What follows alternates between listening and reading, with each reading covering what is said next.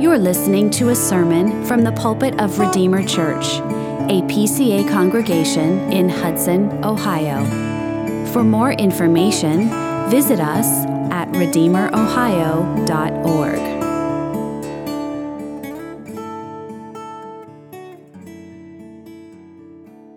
Well, if you would turn with me in your Bibles to the book of Acts. And we're looking this morning at Acts chapter 16. And you will find this in the Pew Bible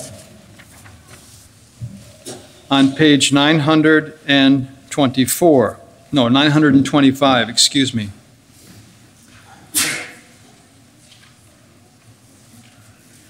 We're looking together at Acts chapter 16, and we'll be reading verses 6 through 10.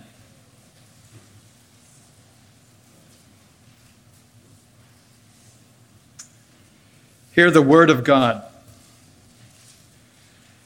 And they went through the region of Phrygia and Galatia, having been forbidden by the Holy Spirit to speak the word in Asia. And when they had come up to Mysia, they attempted to go into Bithynia, but the Spirit of Jesus did not allow them. So, passing by Mysia, they went down to Troas.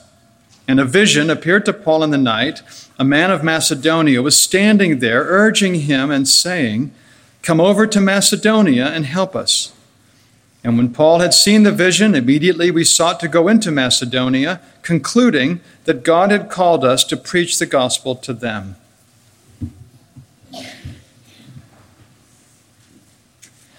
I believe it's true to say that everybody in this room at one point or another has been in need of guidance. There have been situations in which we just don't have a clear sense of what to do. A career move, perhaps, a business deal, a choice of a school, a marriage partner. The list could go on, but the point is that we are often in need of guidance. And I think this passage is a good reminder that God provides his children with direction. After all, he is our shepherd, most notably Psalm 23, and he's promised to lead his sheep. And I think we find an illustration of this in the lives of these missionaries. Luke highlights their journey to Mysia through the regions of Phrygia and Galatia Paul, Silas, Timothy, revisiting the churches that they planted on the first missionary trip. And their strategy was to head west into Asia where they would break new ground. And it seemed like a good plan. They were eager to preach the gospel there, they needed it. But it says they were forbidden by the Holy Spirit to speak the word in Asia. Now, for reasons known only to God, they were not to evangelize those people at this point. And the record here gives no other explanation than the sovereignty of God's Spirit. There is no indication of how the prohibition was conveyed. Perhaps it was a prophetic utterance, maybe a night vision, maybe an inward prompting. My hunch, and it's only a hunch, is that Luke is referring here to God's overruling providence. In other words, the circumstances were such in the lives of those men that the three couldn't travel north for whatever reason. And they had a healthy biblical view of providence, that God was in control. Isn't this what we profess routinely in the Heidelberg? Jesus Christ so preserves me that without the will of my Father in heaven, not a hair can fall from my head. Indeed, that all things must work together for my salvation. That's what we confess. And what we do know for sure here is that God prevented them from working in Asia. And I think some people might see that as a setback, especially after all of their careful planning. Paul was not the kind of guy to simply fly by the seat of his pants. He wasn't going to wing it. I'm confident that these men strategized and considered the cities and the demographics, even back then, and all kinds of things. And after settling on a plan and making due preparations, all of it is scrapped. but these men understood that they were men simply fulfilling a role. They understood that Jesus Christ is king they were simply his ambassadors, his heralds, his servants, and they realize that God has every right to send them wherever he pleases. Every right. That's what sovereignty means. And being denied access to Asia was nothing personal because God has a plan. This is what Solomon tells us in Proverbs 19:21 he says, Many are the plans in the mind of a man or woman, but it is the purpose of the Lord that will stand. So, being prohibited from preaching in Asia, they then planned to go north to Bithynia. It contained some prominent cities, not least of which was Nicaea. But then, as they headed north, it says the Spirit of Jesus did not allow them. So, once again, they were prohibited from pursuing some well laid plans. No hint of frustration, no mention of disappointment here. They believed in the providence of God, that God was carefully directing every step. And what better comfort is there than in our service to the King, knowing that He's calling the shots? The Holy Spirit as it says, was sovereignly and sweetly guiding all of their movements, and he directed them either explicitly by revelation or implicitly by providence. Either one, he directed them. And the missionaries, as far as I can tell, were content to follow him wherever he led them. They were not about the work of advancing their own kingdom. That's a key. If we get so frustrated at what the Holy Spirit's doing, it's our kingdom, not His. Their time, their talent, their treasure were being devoted to the kingdom of Christ, and these men were not their own. They were mere stewards. And how convicted I am by this text. How often, daily, do I get frustrated when my plan is thwarted? My long suffering wife can confirm this for you.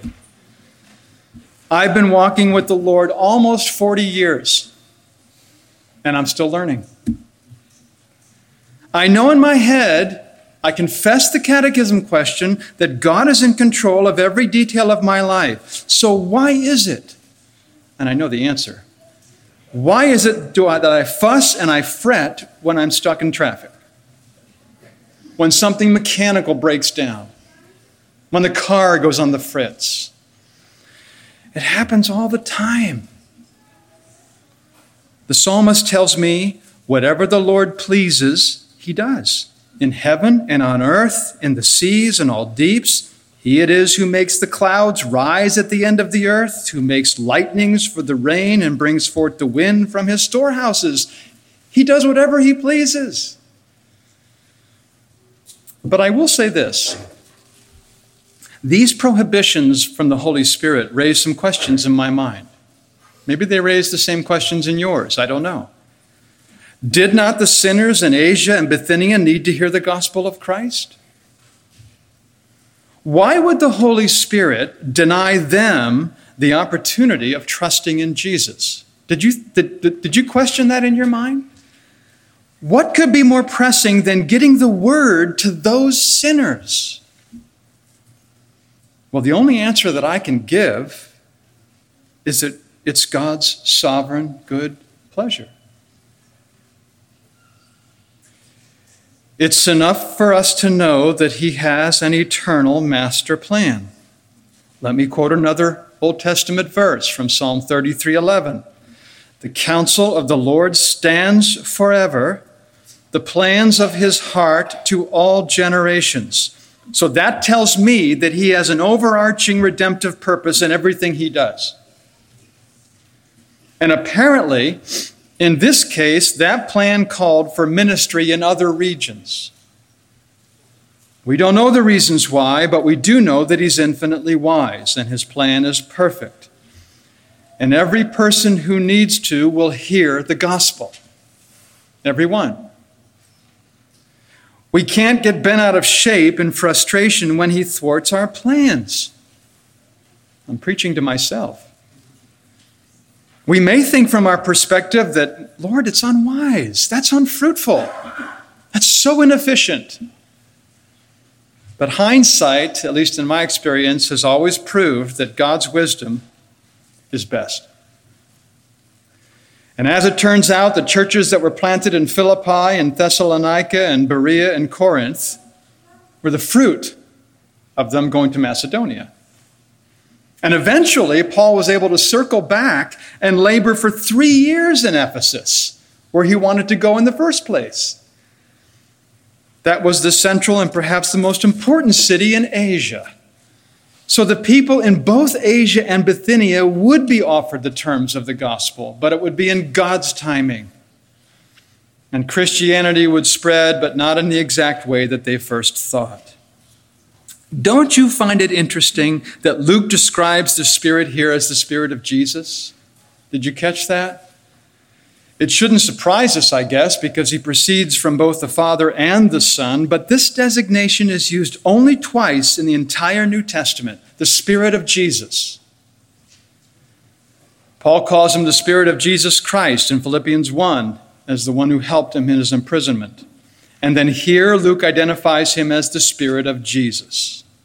What does that mean? Why this rare phraseology?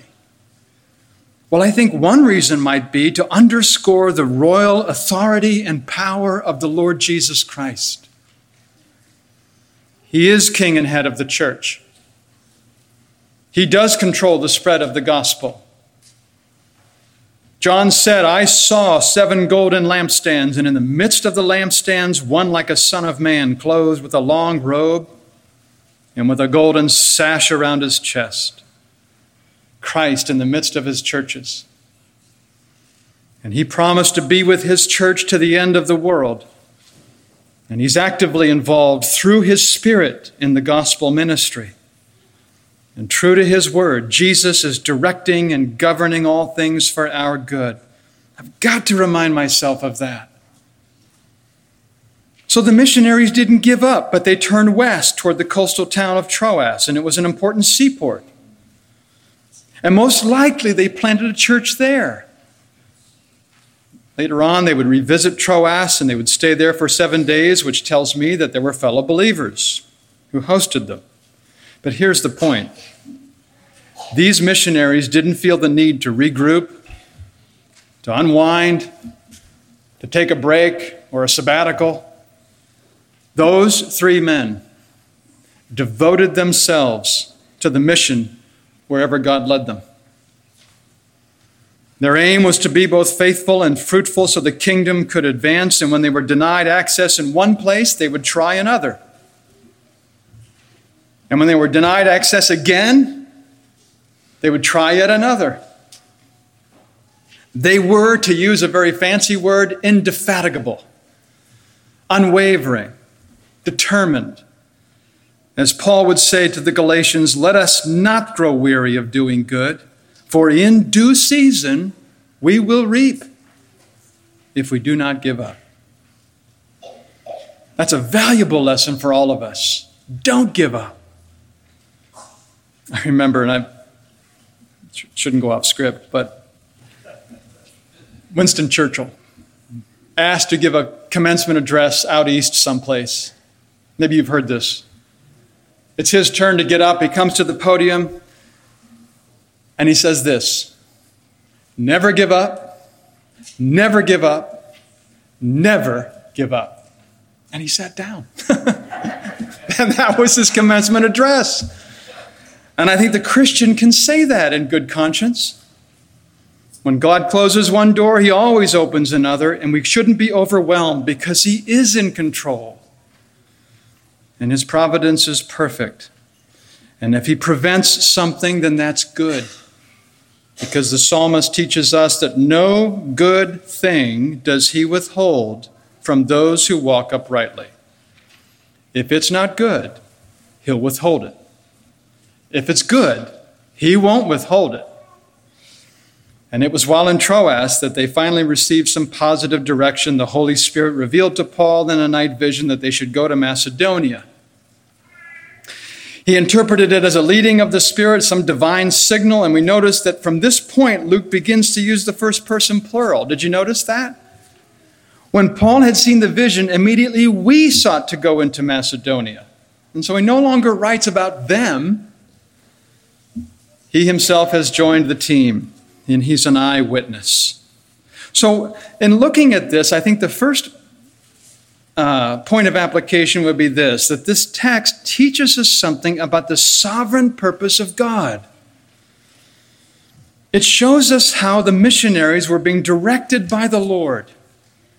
He was leading them into new fields of ministry and effectiveness, and behind the divine guidance was God's eternal, divine purpose. Isaiah 46, very explicit.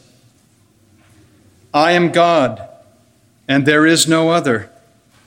I am God, and there is none like me, declaring the end from the beginning and from ancient times, things not yet done, saying, My counsel shall stand, and I will accomplish my purpose. He had reasons for intervening and denying access to the men. And it shows me that he's not aloof. He is keenly interested and involved in the affairs of people. The deists would describe him as some sort of cosmic clockmaker. He wound up the clock at the beginning, and he has no further involvement. But here we see that the Spirit of Jesus was actively intervening in the details. And this text also teaches us that history is not cyclical, cycles over and over and over again, but linear. It's got a purpose. In other words, God gives meaning in his unfolding plan. The ancient Greeks, you probably know this, believed that history was simply an endless series of cycles. I have a guy that I work out with. He's a Hindu. And I asked him what he believed in incarnation, or reincarnation, sorry. What, what happens to you? Well, you live your life as good as you can, you die, you come back as something else. And depending on how you lived your life, you could be a frog, a toad, or a king. What kind of hope is that? There's purpose. The Greeks were wrong. There's not this monotonous, never ending cycle repeated over and over again because the only hope there would be this little enjoyment before getting off the ride. I once saw a lady wearing a t shirt, and on the t shirt had this printed on the back We are not here for a long time, we are here for a good time. And I thought to myself, had she given any thought to the ultimate meaning of life? I don't know. I didn't know who she was. But did she understand the nature and the significance of history as a whole? She seems to have accepted the idea that life is without ultimate purpose. Just have a good time. Like the rich man's soul, you have ample goods laid up for many years, relax, eat, drink, and be merry.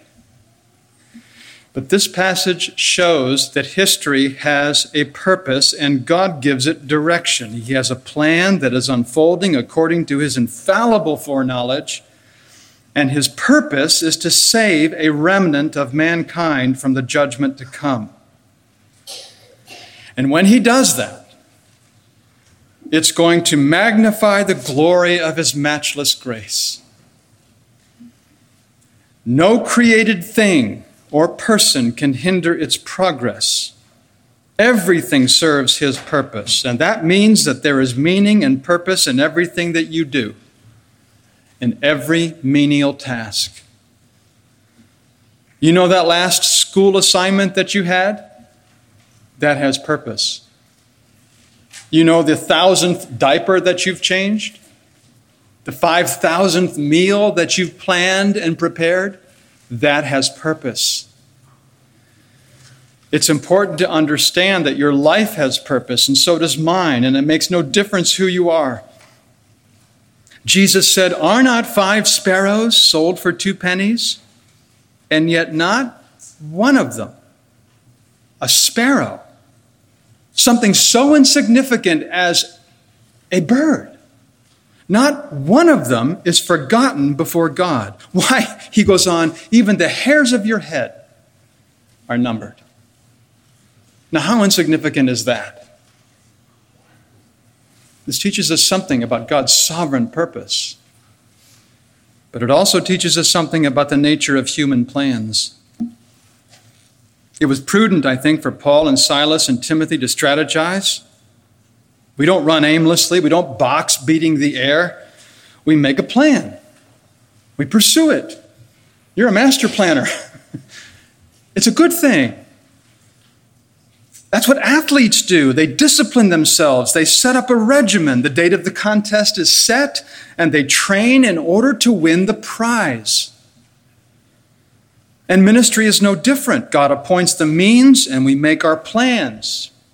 You know that in general terms, Christ commissioned the church make disciples of all nations, baptizing them and teaching them. There's the commission. That's the commission for the church. But it's so general. What are the specifics? How do we go about using these means to disciple people from all nations? And Christ leaves it to the church to plan and strategize and mobilize to fulfill this task. Make disciples of all nations. And this is what the missionaries were doing. Because Paul knew that on a daily basis, sinners were plunging into hell. He watched his fellow unbelieving Jews perish in their sins. He knew it. Everybody or anybody who doesn't trust in Christ will die in his sins under a load of guilt, and in that case, there is no forgiveness. There's no reconciliation. There's no hope. And so, Paul, knowing this, constantly planned on how to effectively spread the gospel. But then we also learn that God's purpose takes precedence over man's plans. As we strategize, as we plan, we recognize that oftentimes a change will be necessary because God accomplishes his purpose and he uses free agents to do it. And that's a mystery to me, I'll be honest with you. I don't have an answer for that. It's taken me almost 30 years as a public person to be able to admit that. I don't understand how God's sovereignty and man's responsibility perfectly blend, but they do. The heart of man plans his way, but the Lord establishes his steps. Man's plans, God's purpose, they go hand in hand, they harmonize. We think, consult, and act freely, and he permits and overrules and superintends all of it. And thus, while man proposes, God disposes. And while we derive, he directs. And it's not just the great public events of history either, it's every detail of your life. Every detail of your life. The fact that you're sitting in that pew this morning has been planned by God. One man's insomnia might seem utterly inconsequential to us, so he misses a few hours of sleep. But how vast were the implications of the king's sleepless night. That's when he read about Mordecai, whom he sought to honor. And the book of Esther shows that providence is concerned with details. That routine business deal, that casual conversation that you didn't expect, that cup of water, that prayer meeting we plan things and God rules and overrules them to accomplish His purpose, and sometimes He works through our plans and sometimes He overrides our plans. He's always fulfilling His overarching purpose to save the elect, and He may block your way. And He might close a door, and He might raise up an obstacle and prevent success. And all sorts of snags and difficulties that seem to frustrate your plans and discouragement sets in. you're discouraged, and you're sorely tempted to throw in the towel. But he tells us, no, he promises us that he's working it all together for good. And the day will come, and perhaps it'll be in this life, but certainly in the next, when you will say, I planned my way, but God ordered my steps, and he led me in the way of salvation. And you know something? A person with that kind of faith is rarely discouraged with setbacks. We remember that God deals with his children out of love and mercy. The difficulties, the disappointments, the afflictions of life, these things are necessary. If I truly believe that what God promises is true, bring the broken leg. It's necessary. Give me what you have, because I know that with wisdom, He's planning it, and without it, I wouldn't make it. But this passage finally also teaches us something about spiritual guidance. They didn't know what was best. How could they? They weren't omniscient. They needed the all knowing God to guide them, and He did. But there's more to it than that. Sinclair Ferguson with whom I'm sure most, if not all of you, are familiar. Sinclair Ferguson makes a very insightful comment when he says this We learn about guidance primarily by learning about the guide. It is the knowledge of God and his ways with men which ultimately gives us stability in doing his will. Very insightful. If we want to be divinely guided, we must know God. There must be a relationship with Him. And if by trusting in Jesus we have fellowship with Him, then He promises to guide us.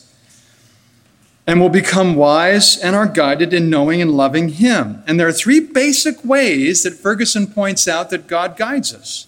Number one, there are commands and prohibitions. For example, the Ten Commandments. These are the laws that God has revealed to guide and govern our lives. They express his holy nature and his divine will, as we said in Sunday school, and they help us answer the first question that you must always ask. Remember? Is it lawful? That's the first thing commandments and prohibitions. Is it lawful? Secondly, God gives us principles in Scripture to help frame our lives. Let me give you an example. Bad company corrupts good morals. It doesn't tell us who we may or may not befriend, but it guides us. There's a principle. Ponder this one a little leaven leavens the whole lump. Proverbs, they're full of wisdom and principles for living. Whether you eat or drink or whatever you do, do all to the glory of God. And so, with that in mind, it's difficult to imagine failing to do what is right. So, commandments and prohibitions help us answer the first question Is it lawful? Principles help us answer the second question Is it wise? You have to ask those two questions whenever you're faced with a decision. And then, third, according to Ferguson, God gives us in His Word illustrations of wisdom in action. All kinds of examples of godly people striving to live for Christ. They seek conformity to His commands, they try to live by godly principles, but they can't seem to get it right. They don't know how to put it into practice. And so there are biblical illustrations that teach lessons even when they miserably fail. Let me give an example of that. David's idleness contributed to his sin with Bathsheba. There's an illustration. Don't be idle. Asaph struggled with the confusion caused by the prosperity of the wicked, and he says, When I thought how to understand this, it seemed to me a wearisome task until I went into the sanctuary of God, and then I discerned their end. In the sanctuary, in public worship, his thinking was reoriented. Don't absent yourself. Divinely given sources of guidance, commands and prohibitions, principles, illustrations. Let me tell you a story about an old sailor. He repeatedly got lost at sea. And his friends gave him a compass. You're obviously having trouble. Here's a compass. And the next time he went out, he took it along with him, but as usual, he became hopelessly confused and was unable to find his way and had to be rescued once again. Disgusted and impatient, his friends asked him, Why didn't you use the compass? You could have saved us a lot of trouble. And the sailor said this I didn't dare to. I wanted to go north, but as hard as I tried to make that needle aim in that direction, it kept pointing to southeast. You see, the old sailor was so certain that he knew the way that he ignored the compass. Sometimes you and I are so sure we know the way, we ignore God's resources. Do you know the guide? How well do you know his revealed word? Are you in the habit of going to God in prayer and asking for guidance? He is our shepherd. He loves the sheep and He's more than willing to guide us. We're told in Psalm 143, and I close with this Teach me to do your will, for you are my God. Let your good spirit lead me on level ground. Amen. Let's pray together. Heavenly Father, we thank you that we can trust you as a good and wise and holy God to unfold your ultimate purpose in the best way. We thank you that you're involved in the details of our lives and you give it purpose and meaning.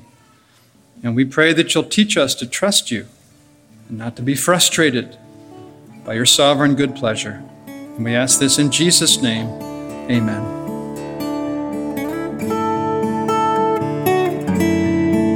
Thank you for listening. For more information or to connect with us, visit us at redeemerohio.org.